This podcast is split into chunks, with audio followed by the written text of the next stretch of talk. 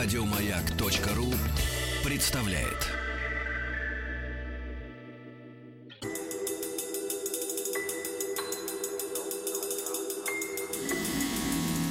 Объект 22.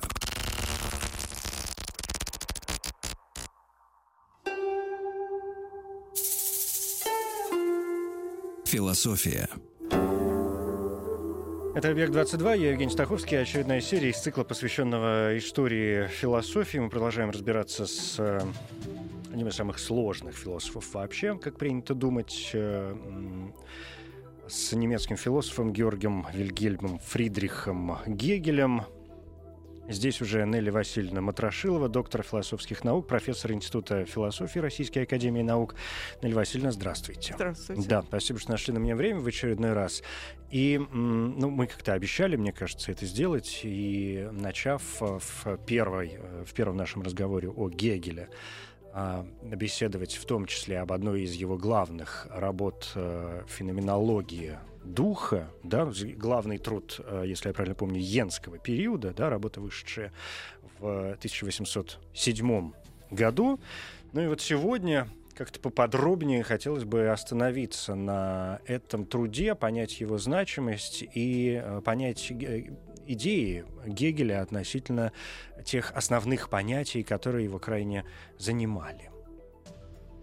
Я правильно помню, что э, эта работа Гегеля, ну что в принципе она делится на три таких э, основных э, части, на три основных темы: сознание, самосознание и э, абсолютный субъект. Ну, это не очень точно, но это ничего, это приблизительно. Да, ну приблизительно, да. Я не стремлюсь же прям, чтобы все. Это, это вот как раз. А вы, вы меня поправите. Вы знаете, что касается феноменологии духа, то тот вот что не скажешь, в том и есть какая-то загадка и ошиб... иногда ошибка. Почему? Потому что э, когда книгу издавали, э, первый раз она просто была издана в шестом году в издательстве таком Гобхарт, а потом ее переиздавали, это естественно. Э, и пересдавал ее э, уже в 1907 году такой гегельянец Лассон. Угу.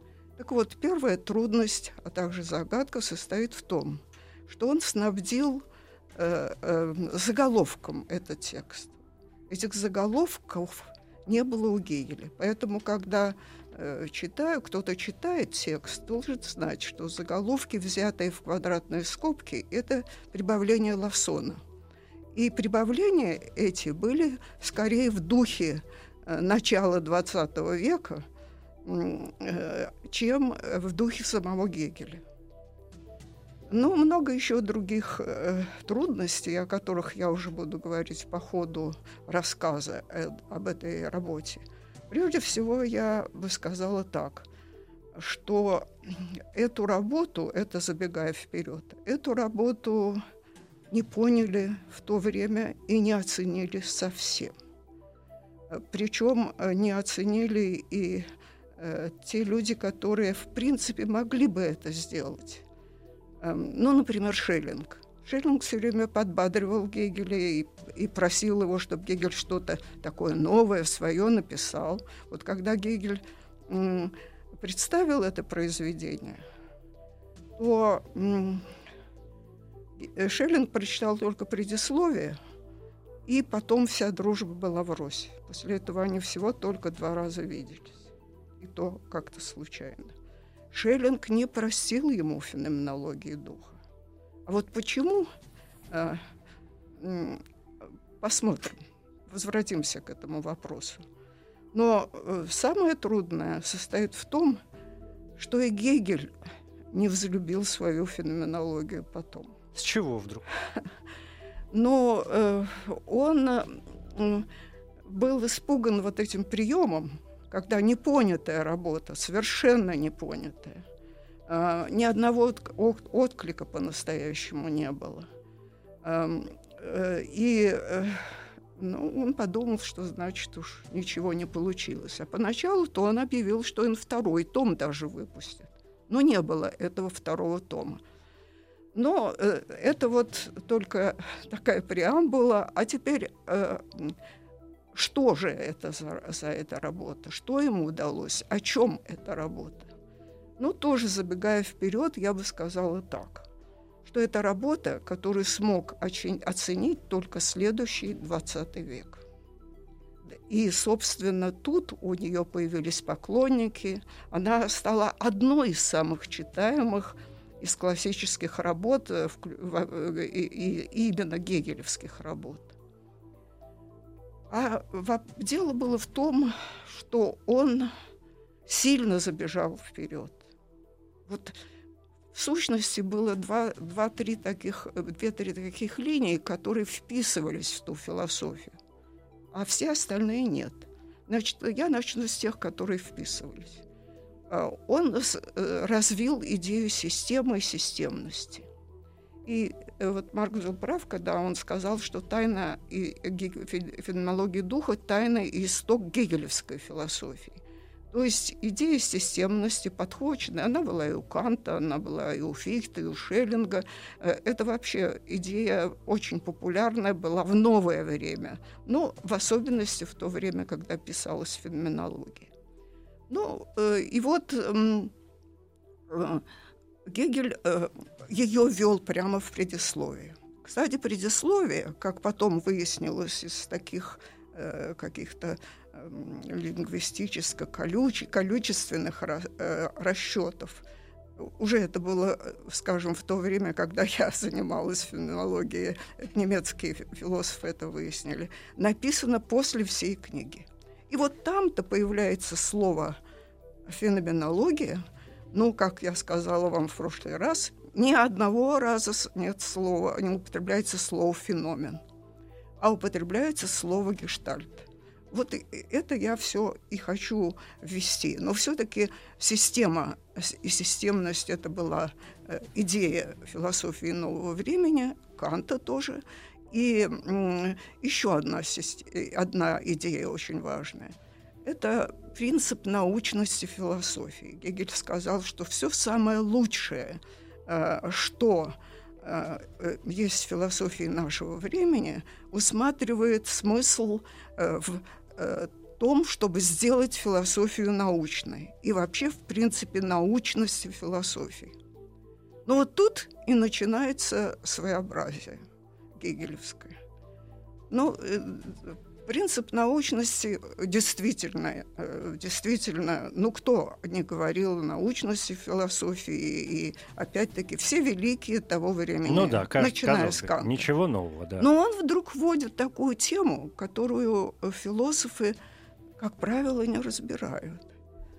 Он говорит, э, э, философия требует, чтобы индивид поднялся до науки ну, в общем, как, как, какое-то требование к индивиду. И вдруг он говорит, это что-то совершенно необыкновенное.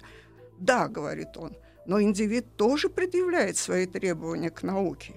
И эти, эти требования тоже оправданы. Какие же требования? Ну, индивид тоже говорит, а раз, э, разъясните мне, что мне делать в данном случае, чтобы под, подвигаться к науке. И вот тут начинается своеобразие феноменологии духа, и я не знаю никакого вот прецедента в то время такого же рода. Э, вводится тема «Индивид и наука». Вводится непарадным образом. Вот индивид только и мечтает э, овладеть наукой, а наука только, только мечтает, э, чтобы помочь индивиду про этот, пройти этот путь. Чисто диалектический вопрос чисто диалектически. Единство и борьба конечно, противоположностей, конечно. Но э, никто не писал так, тогда так. Вот, пис, пис, скажем, пиш, пишут что-то о духе философского. Э, индивид? Нет, там индивида нет. Тем более никакие-нибудь его претензии, требования, ожидания. Э, там есть э, э, субъект, такой чистый. Э, там есть чистая наука – Одним словом, какие-то абстрактные сущности. И Гегель говорит, в новое время мы застаем абстрактную форму подготовленной. Это означает, что наука э, вообще э, и философия в частности, если она хочет быть наукой, философия э, оперирует вот такими чистыми абстрактными формами. Сознание – это тоже такая чистая форма. Э, не беда, что мы знаем, э, что сознание в индивиде есть, но оно рассматривается так, как всякая другая сущность. И эм, э, это же относится ко всему остальному. Если мы разговариваем о, о разуме, рассудке и так далее, то это все абсолютно чистые формы, между прочим, достаточно далекие от жизни. Вот э, э первое, э, что можно отметить, это то, что необычное, что в феноменологии.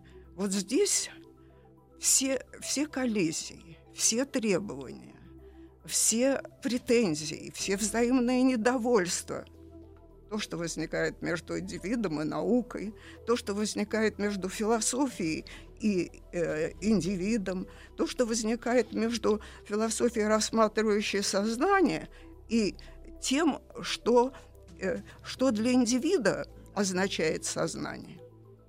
И это, это делает э, необычной, совершенно необычной структуру. И если рассматривают, рассматривают, например, чувственность, чувственность, э, то это, э, ну, как, как это делают обычно? Вот есть органы чувств, они, они что-то выражают в предмете. У Гегеля это противоборство предмета и человека, э, обычного человека в том числе. Ну вот э, начнем с этой самой чувственности. Он начинает с нее, между прочим, очень традиционно. Вы помните, у Канта первый, первая часть критики чистого разума – это тоже зинлихкайт, а зин – это чувство, зинлихкайт – чувственность, ну, такая, как, как философский сюжет. А, и, и вот, вот это все, все очень абстрактно. А здесь начинается так. Чувственность что-то говорит, чего-то требует, на что-то обижается. И индивид э, тоже наделенный этой чувственностью. Значит, тут начинается настоящая драма, причем с действующими лицами и для философии совершенно необычными. Э, для философии, для, ну, скажем, философия уже раздробилась на теорию познания, э, на теорию чувственного познания. В философии уже были э, определенные концепции. Ну, например, эмпиризм с апологией чувственности. Эмпиризм, который утверждал, что чувственность это достоверность, это самое достоверное познание. Но э, э, никто в, этом, в этом же контексте, никто не давал слова самой чувственности самому индивиду. А вот Гегель это делает. У него раз, индиви, разговаривают.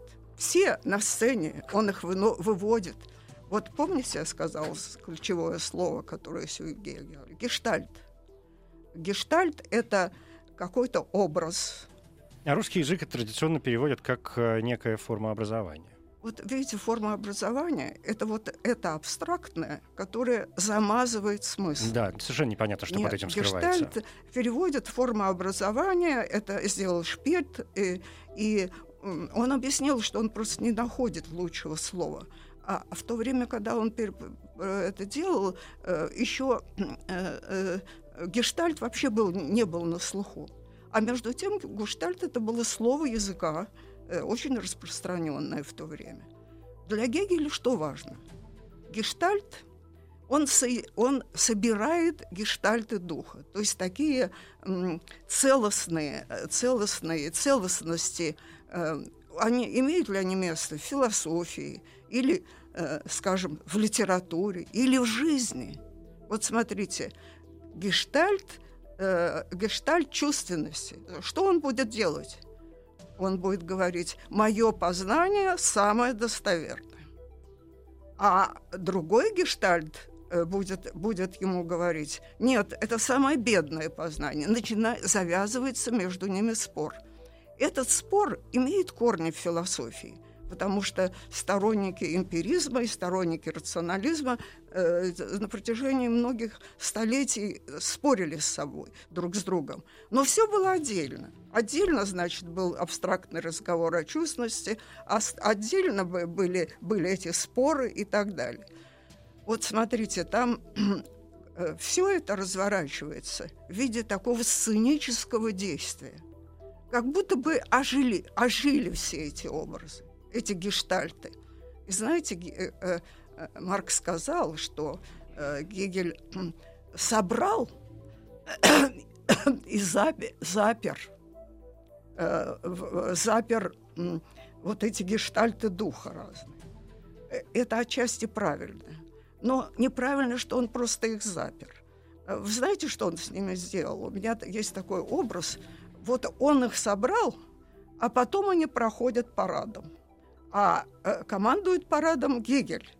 Он такой полководец, он знает, кого и куда, на какой стадии э, вызвать. Парадом тоже можно ходить по-разному. Можно ходить по прямой, а можно по вечной спирали.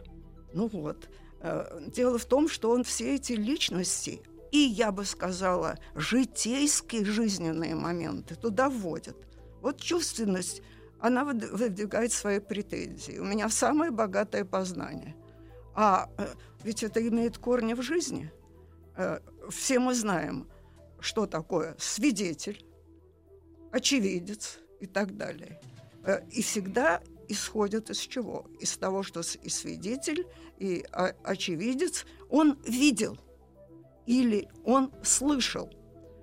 Какие могут быть выдвинуты возражения или не возражения, а уточнения – да, ты видел. А у тебя, у тебя с глазами все в порядке? Ты слышал, но слышишь ли ты хорошо? Любой адвокат вам расскажет, э, как можно работать с очевидцем. А, простите, что я перебиваю. Вот здесь э, меня интересует вот какой э, момент. Мы вернемся сейчас еще к гештальтам а, по поводу разницы между чувственностью и чувственной достоверностью, да, вот. о которой вы сказали, и а, разницей вот этих а, двух а, определений с моментом самого восприятия. Что получается первичный момент восприятия или и, и, и э, следующая за ним попытка достоверности, чувственной uh-huh. достоверности, либо принятие чувственной достоверности изначально, из-за которой должно следовать уже восприятие в, по всей своей полноте. Ну, он, по сути дела, вот это и выстраивает эти, эти линии. Сначала он вводит чувственную достоверность, но уже в этом соединении чувственной с достоверностью есть позиция – вот он эту позицию зарис, зарисовывает. Потом э, э, только, только чувственная достоверность высказалась, обосновала свою позицию, сразу выходит ну, такой человек, который напоминает рационалистов. Да это вообще все напоминает спор рационалистов и эмпириков, но только он какой-то такой и концентрированный, и краткий, и такой... Э, это сценка вот эта сценка. Но сценка это, э, в которую он еще, еще десятки других линий включает, обычно не присутствующие в философии. Ну что это за линии? Э, но, но, например, э, с тем, чтобы объяснить, что чувственная достоверность, а, она, во-первых, самое бедное познание. Но, с другой стороны, объяснение такое, а вы знаете, ведь у нее есть своя правота у него, у нее каждый, у него каждый вот этот э, каждая вставка, каждый герой, еще раз подчеркиваю, это абсолютно нетипично. Потому что когда э, философы спорят, когда философы спорят, то э, они либо отстаивают свою позицию, э, либо э, отвергают все позиции. А здесь слово предоставляется всем. И слово предоставляется ему самому Гегелю, который э, будет делать вывод. Такая ну, чувственная демократия. Да, совершенно верно. Это, собственно, вот это и есть гештальт. А почему... Гештальт как чувственная демократия? Нет, нет, как чувственная достоверность. Один из гештальтов. Э, но действительно, вы правильно говорите, что чувственная демократия там есть.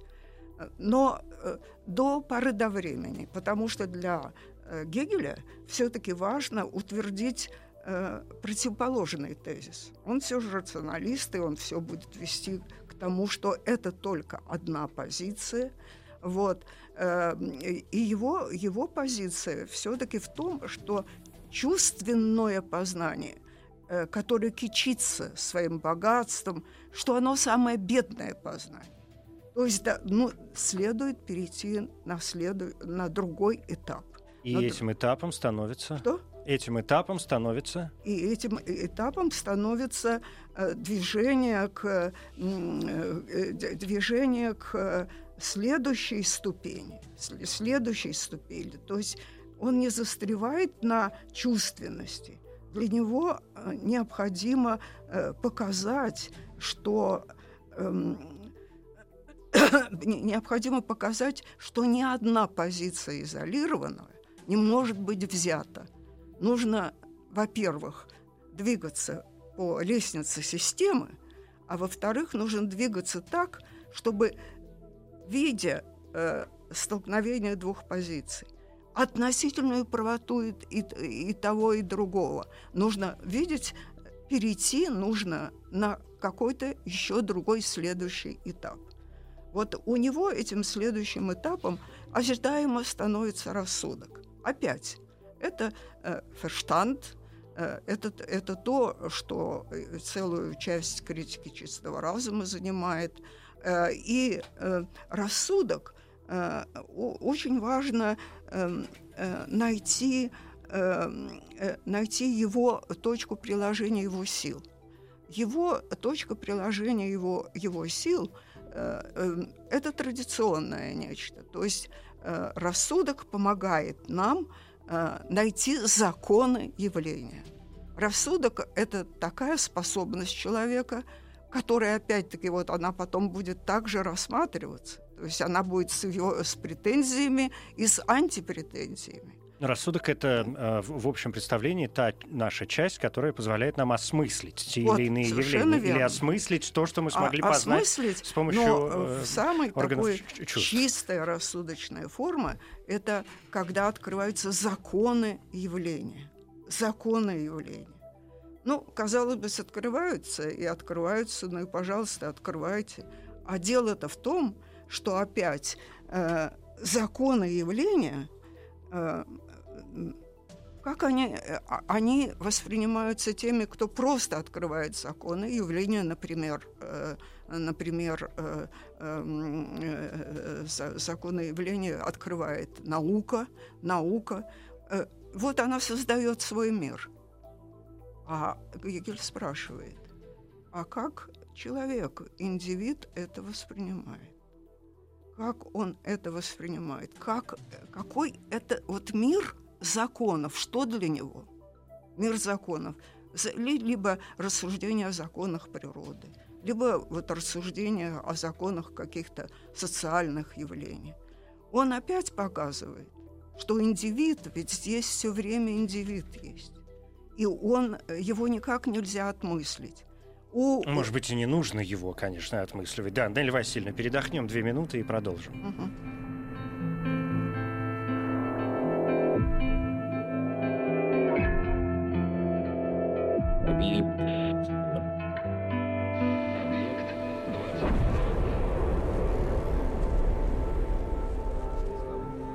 Объект 22.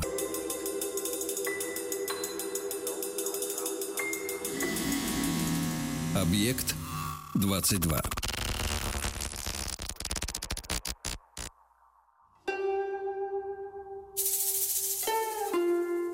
Философия. Гегель продолжает нас занимать, а именно его труд «Феноменология духа». Я Евгений Стаховский, здесь Нелли Васильевна Матрошилова, доктор философских наук. Нелли Васильевна, ну вот мы заговорили, вы заговорили, точнее говоря, о э, рассудке, да, о понятии рассудка. Мне кажется, было бы важным э, пояснить, э, что рассудок и разум зачастую воспринимаемые как э, тождественные понятия, на самом деле явления, в общем, разные. С точки зрения, во всяком случае, философии, уж философии Гегеля это совершенно однозначно. Верно. Это, во-первых, они разные. Во-вторых, они даже не соседи у него в книге.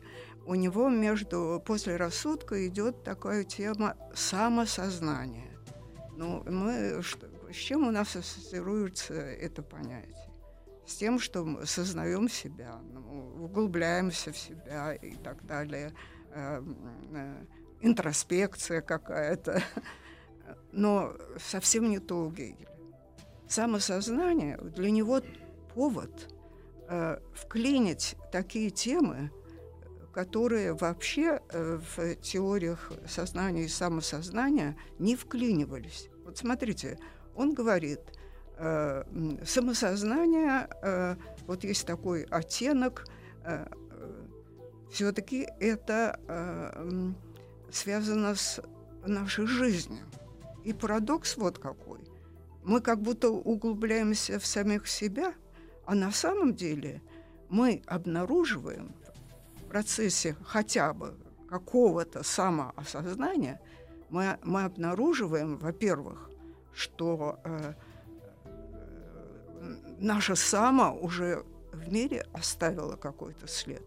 Более того, другие люди оставили след в этом, э, в том, что будто бы является нашим само. И вот так получается, что у него э, вдруг э, вклинивается э, э, в, в этот разговор э, тема, тема такого ну, жизненного сопровождения отношения к предмету, к предметам, к самим к себе, к другим людям. Например, так. И мы занимаемся предметом. Мы познаем его. Ну разве только познаем? Мы же ведь хотим каких-то предметов. У него есть, есть такое слово вожделение. Вот мы вожделеем какого-то, какой-то предмет. Мы его хотим не только узнать, какие-то предметы мы хотим иметь, а если мы хотим иметь, нам не уйти от другого вопроса. А чей, извиняюсь, это предмет? Твой или, или э, кого-то другого? То есть получается, что в самосознании человек далеко не в одиночестве.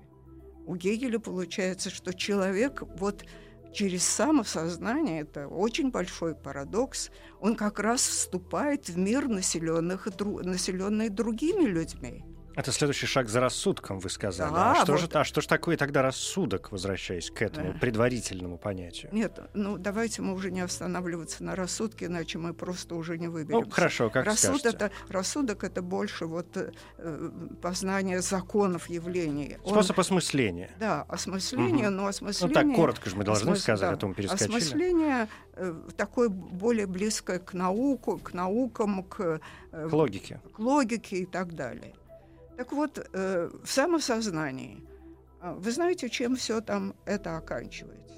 Вводится тема, вот эта, о которой я говорила в прошлый раз, господин и слуга.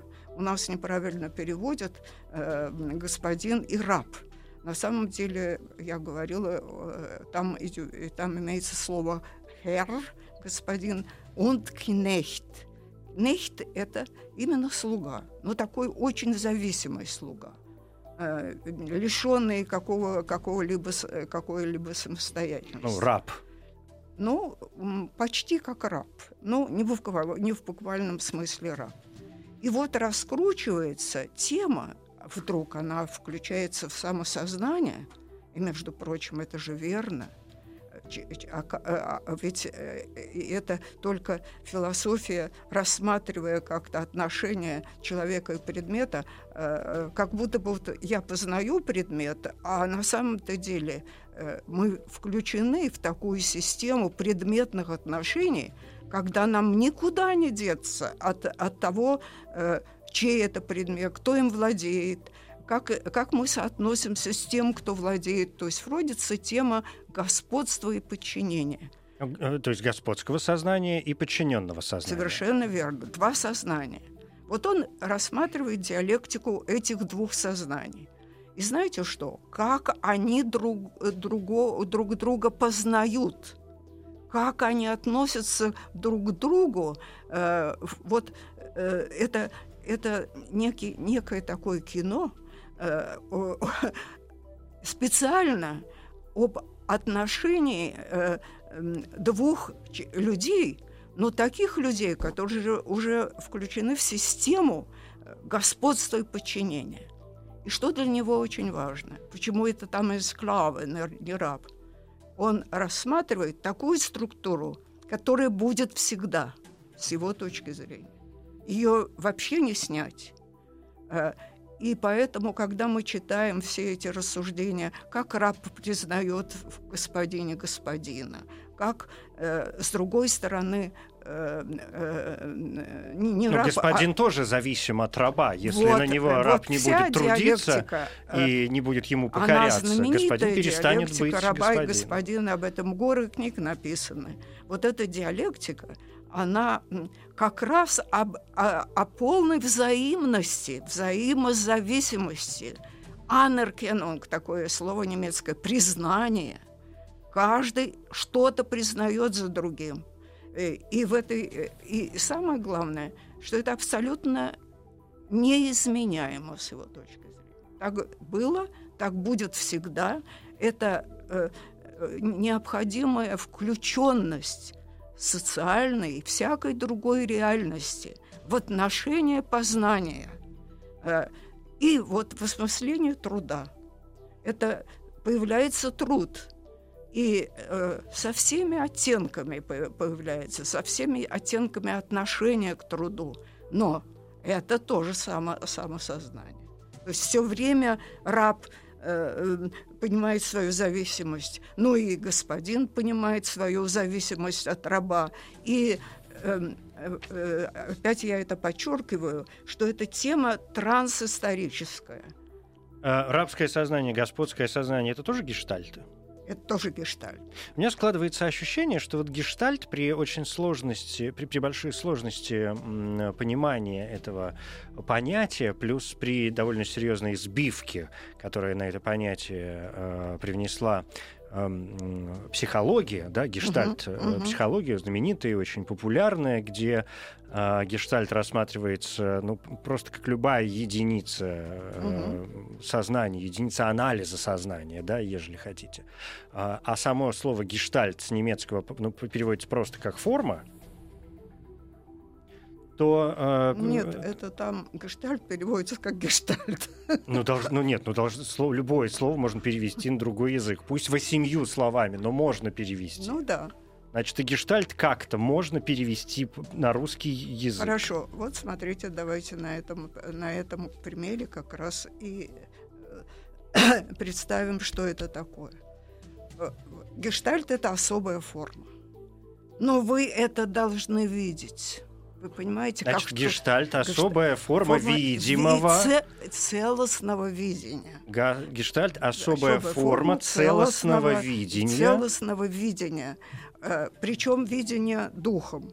Это не просто глаза, но, между прочим, здесь зрительное тоже присутствует. И вот гештальт, поэтому э, э, гештальт распутывается здесь в теме самосознания, но на самом деле и потом будут тоже гештальты. Вот следующая стадия – это разум, фернунфт. И, собственно, о чем пойдет речь? Во-первых, э, в отличие от э, э, традиционного философского понимания разума. Вот оказывается, что разум в философии это вот что-то такое сухое, отвлеченное и так далее. Ну, примерно так, как у, как у Канта. У него в разделе о разуме вводится очень интересная тема. Разум — это такая способность, которая позволит нам мыслить что-то, что мы никогда не увидим. Вот мы, например, не, не увидим э, непосредственным зрением, мы не увидим, э, скажем, цел, мир, мир как целый, а мы его мыслим. но мы его мыслим в то же время допуская какое-то духовное зрение. У Гегеля это все гораздо больше. Для, у него разум вообще разбивается на такие э, гештальты исключительно жизненные. Но он вводит такое понятие – наблюдающий разум. И очень подробно расписывает, что можно наблюдать, как люди наблюдают. Вот такая наблюдающая наука э, вся там. То есть, если рассудок — это логическое сознание, то разум — это наблюдающее сознание. Ну, э, вот про логическое не будем, у него это не совсем так. Но мы иначе застрянем в этих самых угу. отдельных вещах. Вот разум, я сейчас вам скажу, какие, какие э, образы разума. Значит, раз есть разум наблюдающий, вы можете увидеть Фауста, который за наблюдение, за то, чтобы описать побольше и побольше всего, э, это, это и наука, это, это и образ, и вы его видите, как он хочет и гоняется за всем этим наблюдением. Потом э, есть такой разум, э, приписывающий законы, который вот хочет во всем обязательно найти какой-то закон и сказать, что вот этому вы должны подчиняться. Потом есть, э, есть разум, э, который называется законы сердца. Э, что такое законы сердца? Нравственность? Нет, не совсем. Э, это и социальный образ. А вот, например, у меня бьется сердце за благо человечества, и я ему говорю, вот человечеству говорю, вот делайте так чтобы получился такой, э, такое общество. Э, разум, э, разум реформатора тоже имеется такой, который, ой, замечательный литературный образ Гегель, Гегель то, то, то Фауста вспоминает, то сам вообще портретирует. Э, вот если вы хотите прочесть о том, что такое реформатор, который обиделся на весь мир из-за того, что э, его замечательные реформаторские э, потуги не, не признаны, вот читайте это у Гегеля. В общем... То есть Гегель сам себя мыслит как реформаторский разум? Нет, нет, нет. Он, он не сам себя никак. Он в стороне он в стороне, но он вам набрасывает всю эту галерею. И так, что То вы... с конкретными именами? Нет, ничего, никаких конкретных имен, и принципиально это не делает. Знаете почему? Нет. Чтобы у нас не осталось э, э, такое суждение, будто мы, э, э, будто мы. Э, Все, э, продолжим через минуту. Философия. Нелли Васильевна, продолжая разговор о разуме в гегельском э, смысле, вы сказали, что он набросал галерею портретов. Я спросил про конкретные имена. Вы сказали, нет, конкретных имен нет. Потому что почему? Вот, э, вот эта книжка, которую надо читать, это Гегель «Феноменология духа», издание, издание 2000 года. Э, почему это очень хороший Почему именно это издание? Наверняка она издавалась не один раз. Эм, Гегель все зашифровал. К несчастью для нас. Нет, э, почему? Несчастье это преодолено, потому что немецкие издатели все вернули, то есть они все разъяснили. Но ну, представьте себе, он там что-то около 30 раз, раз имеет в виду Канта – но ни разу его не называет.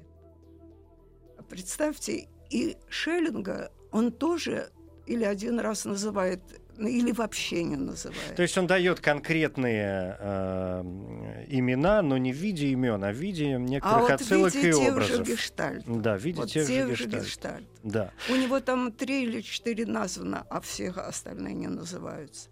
Так вот, и поэтому у Гегеля он отказывается от того, чтобы полностью отождествить с кем-то или с чем. Это прекрасно. Я не могу вас не поторопить, потому что у нас осталось 4 минуты, и нам нужно добраться до понятия духа. Почему феноменология знаете, духа? Что есть дух? Это как самое так? неинтересное, что есть. Но тем не менее, вы знаете, после нашего первого разговора я получил с десяток, э, ну то есть не один десяток вопросов э, в, в личных там социальных сетях и насчет так далее духа. насчет того, что мы так и не рассказали о том, что такое дух.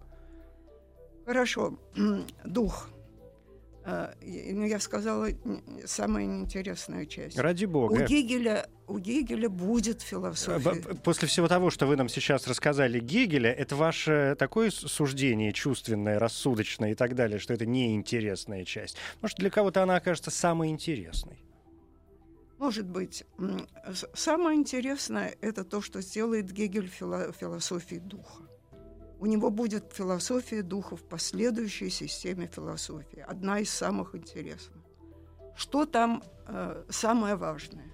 Дух делится на субъективный, объективный и абсолютный. Субъективный дух – это то, что э, есть в индивиде. Там вам будет, будет он рассказывать э, про семью, про, про, про то духовное, что есть э, в нашем становлении сознания как индивида.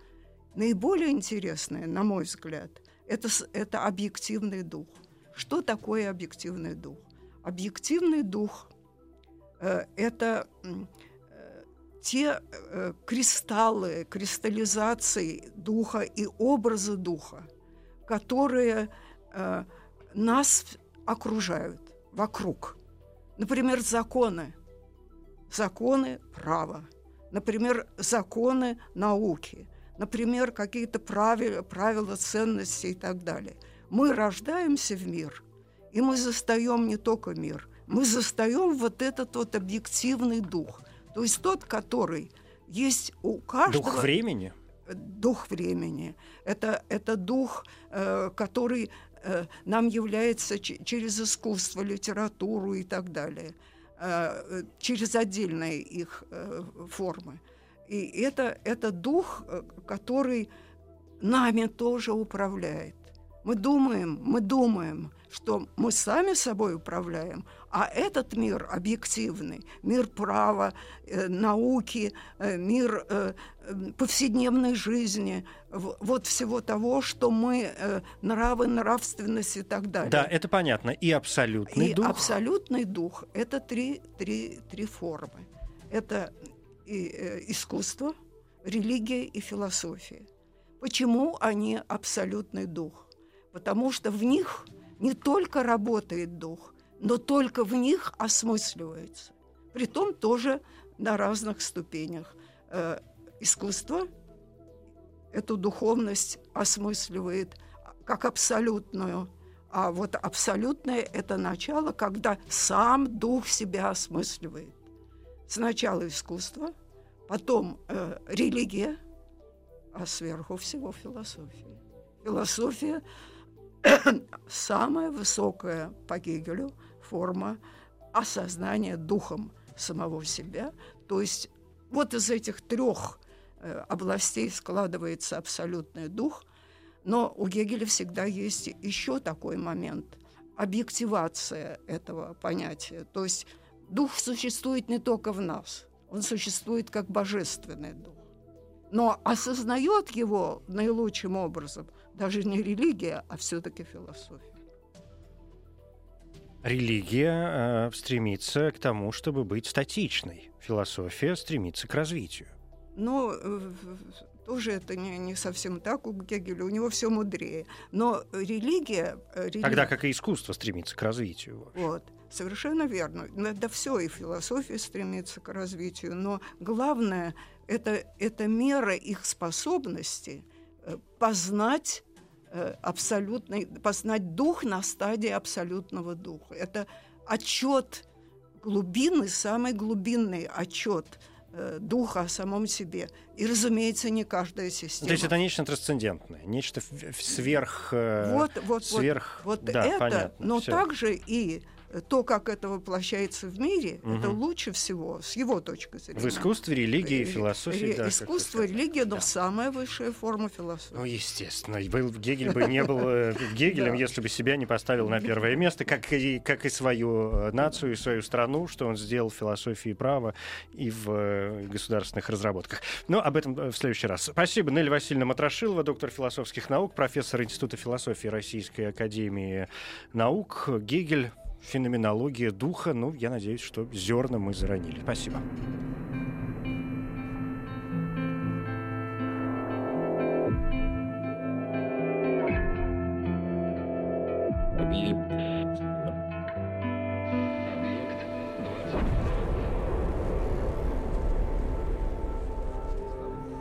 Объект 22. Еще больше подкастов на радиомаяк.ру.